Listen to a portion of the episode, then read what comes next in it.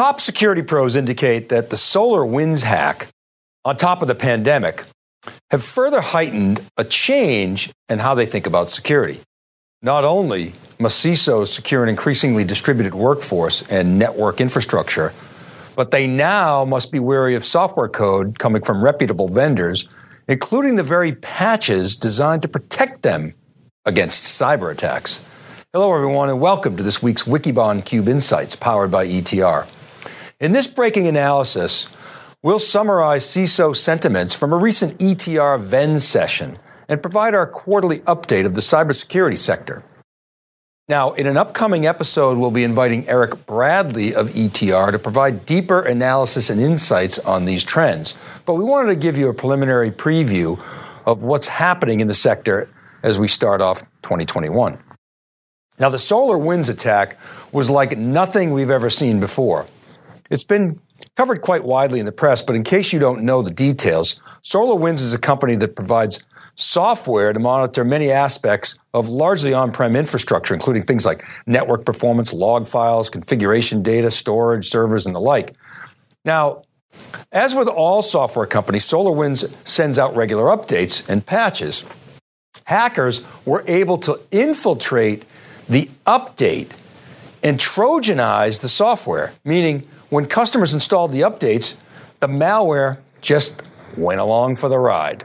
Now, the reason this is so insidious is that often hackers, they're going to target installations that haven't installed patches or updates and identified vulnerabilities in the infrastructure that haven't been addressed, doors that are open that haven't been closed, if you will. Now, here, the very code designed to protect against a breach actually facilitated that breach.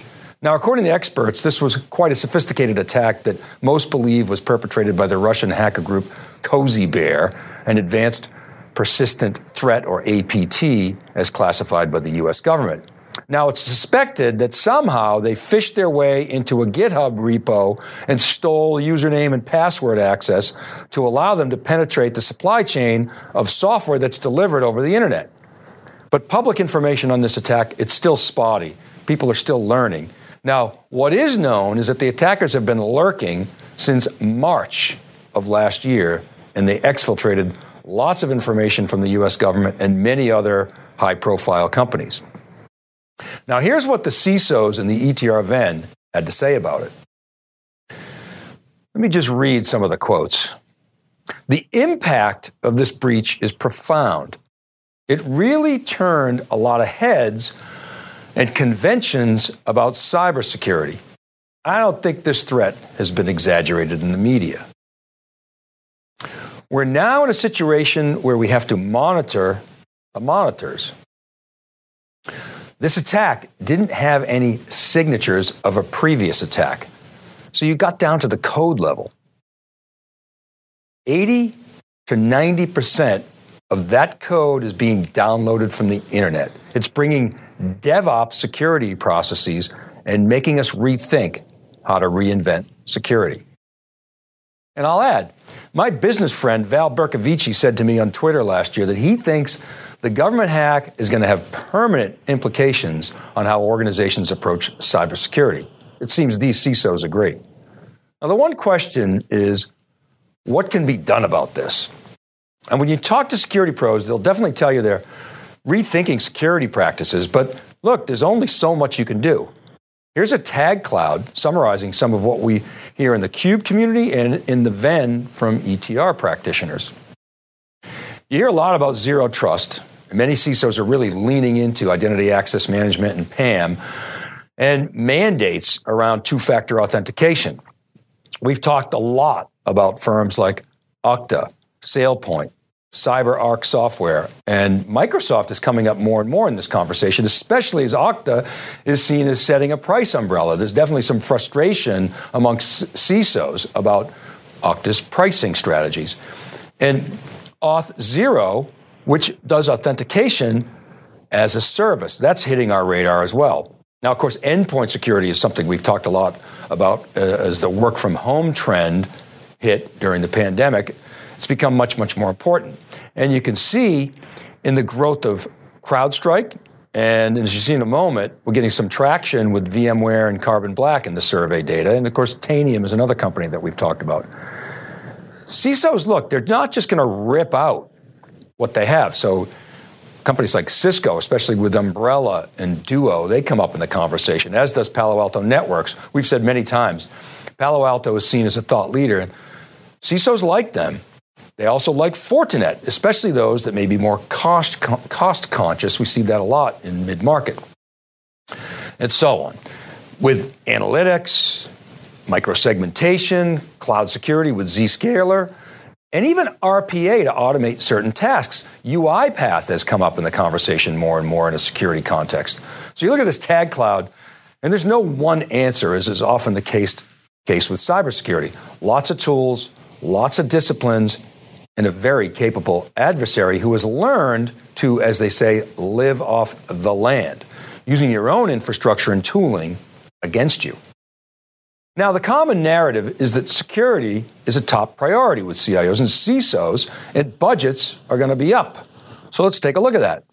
Well, kind of. Here's a chart that shows the net scores or spending momentum for various sectors of the ETR taxonomy, and we've highlighted the information security segment. Yes, it's up relative to the October survey, but it really doesn't stand out. I mean, everything's up as we've reported coming off a down year in tech spending minus 4% last year, and we're forecasting a plus 6 to 7% increase this year, really depending on, on the pace of their recovery. But the point is, cyber is one of many budget organizations, and organizations, they're simply not going to open up a blank check to the CISO. Now, part of the reason is they're heavily invested in cyber. This graphic shows several sectors in context, and we've highlighted security in the red box. The vertical axis, that shows spending velocity, and the horizontal axis is market share or presence in the data set. And you can see that security has got a big presence. It's pervasive, of course, but it lags some of the top sectors in terms of spending velocity because look, organizations, they got lots of priorities. And as you'll see in a moment, this space, like most mature markets, has some companies with off the chart spending patterns and others that lag. So let's dig into that a little bit. Here you see that same XY graphic, and we've plotted a number of security players. So there's a couple of points here that we want to make. First, Microsoft, as usual, is off the charts to the right, and amazingly has a net score of 48%, so highly elevated. Okta continues to lead this pack in net score as it has the last several surveys. It's got a net score of 61.5%, up from last quarter's survey. Okta, CrowdStrike, CyberArk, Fortinet, Proofpoint, and Splunk are all up nicely from last quarter's survey. We also really want to highlight Carbon Black. The company's net score last quarter was 23.9% with 134 mentions. In this quarter, its net score shot up to nearly 38%, so a very meaningful and noticeable move for VMware's $2.1 billion acquisition that it made in the summer of 2019. So a number of companies that have momentum, which stems from a rebound in tech spending, but also a shift in security spend that we've highlighted. And you can see a couple of legacy security firms that are also there in the chart losing momentum. We've highlighted FireEye and RSA. Okay, so now let's dig deeper into the data and the vendor performance. Here's a view of the data that we first showed you in 2019. It shows the net score and the shared N, which identifies the number of mentions within the sector, and it's an indicator of presence in the marketplace. The leftmost chart is sorted by net score, and the right hand chart is sorted by shared N. So to make this chart, you had to have at least an N of 50 in the survey. Again, you can see Okta, Sale, and SailPoint lead in net score, and Microsoft has the biggest presence in the right hand side, along with Cisco and Palo Alto. And something we started two years ago was if a vendor shows up in the top 10 for both net score and shared N, we anointed them with four stars. So these are the four star companies Microsoft, Palo Alto, Okta, and CrowdStrike. Which CrowdStrike, by the way, it fell off, but it's back on and I think that was probably a survey anomaly because based on the company's financials, there has been no loss of momentum for CrowdStrike. And we give two stars to those companies that make the top 20 in both categories. So Cisco, because of Umbrella and Duo, Splunk, Proofpoint, Fortinet, Zscaler, CyberArk, and Carbon Black, VMware. Carbon Black is new to the two star list due to its rapid rise in net score that we just talked about. Now, just a quick aside on Carbon Black. At VMworld 2019, Pat Gelsinger told John Furrier and me that he felt like he got a great deal picking up Carbon Black for $2.1 billion. Now, his logic was in part based on the valuation of CrowdStrike at the time, which is, of course, a Carbon Black, Black competitor. CrowdStrike, as you can see on this chart, had a valuation that was at nine times higher than that of Carbon Black.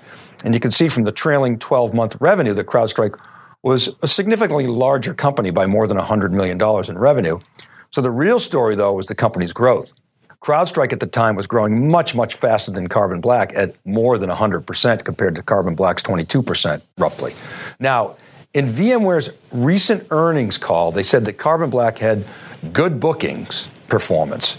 So who knows exactly what that means. But if it were more than 22%, my guess is that VMware, VMware would have been more effusive in its commentary. So let's assume that since the acquisition, Carbon Black growth has been flattish, you know, maybe down, maybe up, but probably flat. So VMware, they're figuring out how to integrate the company. And we think that as it does that, it's going to use its channel of distribution and global presence to really drive Carbon Black sales. Now, nonetheless, we would still peg Carbon Black's valuation of, ha- of, having increased pretty substantially since the time of the acquisition, perhaps in the three to five billion range. We don't know for sure. So, but a nice pickup in our view for VMware, and it'll likely grow from here based on the ETR data. And that's very encouraging for Carbon Black. Now, let's look at how the valuations in this sector have changed since before COVID. Here's an updated view of our valuation matrix since just before the pandemic hit in the US. As you can see, the S&P is up 16% from that time frame. The NAS composite up 43%. Wow. Now, look at the others. Only Splunk really hasn't seen a huge uptick in valuation. But the others have either risen noticeably like Proofpoint, CyberArk, SailPoint. They bounced up like Palo Alto or Fortinet or exploded like CrowdChat, Okta, and Zscaler. You combine all these, and you're talking about a $114 billion increase in market cap for these. So one would think Carbon Black as a VMware asset has done pretty well along with these names. And we would expect that the tech spending rebound this year, combined with the heightened concerns over the SolarWinds hack and the tectonic shifts from the accelerated work from home and digital business transformations will continue to bode well for many of these names for quite some time. All right, let's wrap it up with some of the things we're watching in this space. As we exit the pandemic and experience a new digital reality, cyber threats have never been greater. Look, each January, if you look back on the prior year, you'd be able to say the same thing for the last couple of decades. And the reality is, the budgets and spending on cyber, they're asymmetric to the economic risks. We just don't spend enough and probably can't spend enough to solve this problem. Now, CISOs, they have to balance their legacy install base security infrastructure with the shift to zero trust, accelerated endpoint, new access management challenges, the ever expanding cloud, and dot, dot, dot. Lack of talent remains the single biggest challenge for organizations, which are stretched thin, making investments in automation a trend that is not going to abate anytime soon. In cyber, all the cliches apply. There is no silver bullet. There is no rest for the weary. The adversary, they're well funded and extremely capable. And they only have to succeed once to create a business disaster for an organization that has to succeed every day, 24 hours a day. So expect more of the same with no end in sight in terms of complexity, fragmentation, and whack a mole approaches to fighting cybercrime.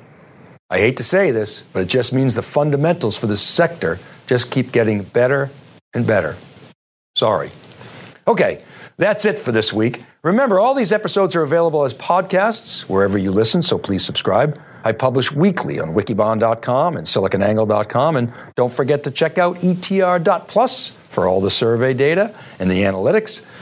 I appreciate the comments on my LinkedIn post. You can DM me at dvellante or email me at david.vellante at siliconangle.com. This is Dave Vellante. Thanks for watching theCUBE Insights powered by ETR. Be well, and we'll see you next time.